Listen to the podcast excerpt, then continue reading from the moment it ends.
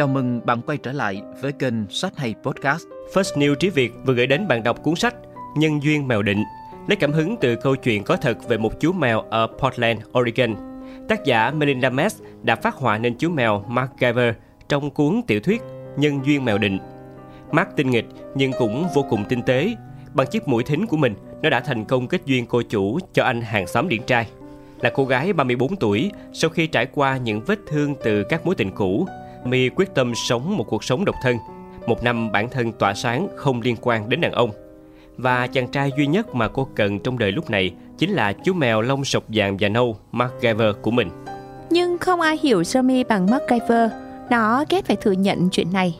Đó là, về nhiều mặt thì thật ra con người giống với loài chó hơn loài mèo. Họ cần có đồng loại ở xung quanh. Họ phải sống trong một bầy đàn đông đúc và nó thì cảm thấy hạnh phúc khi là một con mèo độc nhất ở trong nhà có đồ ăn thức uống khe cát vệ sinh và đặc biệt là có sự yêu thương của chị chủ.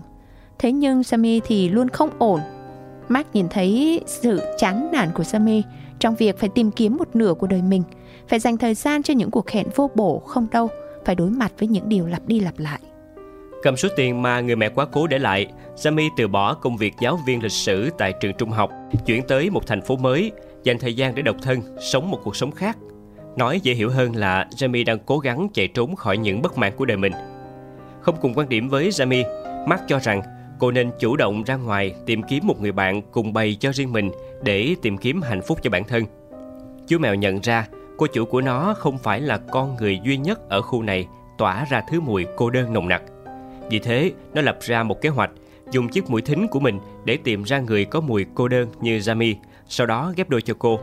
Nó sẽ dùng mọi cách để Jamie có được hạnh phúc. Nó bắt đầu nhiệm vụ của mình bằng cách đi theo hướng có mùi cô đơn. Mark phát hiện một mùi cô đơn nồng nặc phát ra từ một ngôi nhà nhỏ, có mái nhà hình vòm.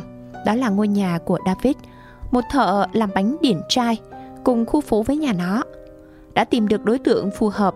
Tiếp theo nó phải làm thế nào để giúp Jamie nhận ra cô đang có một anh bạn cùng bầy ngon lành ở ngay gần nhà đây. Max suy nghĩ một lúc rồi quyết định sẽ mang về cho Jamie một món đồ từ ngôi nhà này. Và nó hóa thành đạo chích mỗi đêm để tác thành cho hai người cô đơn này. Nó chôm đồ của David mang về cho Jamie rồi đem đồ của Jamie qua nhà của David.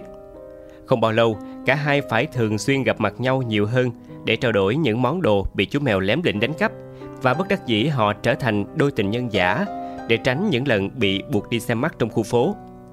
Thời gian trôi qua, Cả hai bắt đầu tìm hiểu và nảy sinh tình cảm với đối phương. Phi vụ xe duyên của chú mèo mát với nhiều lần dở khóc dở cười đã thành công giúp chị chủ tìm được một bạn cùng bày phù hợp.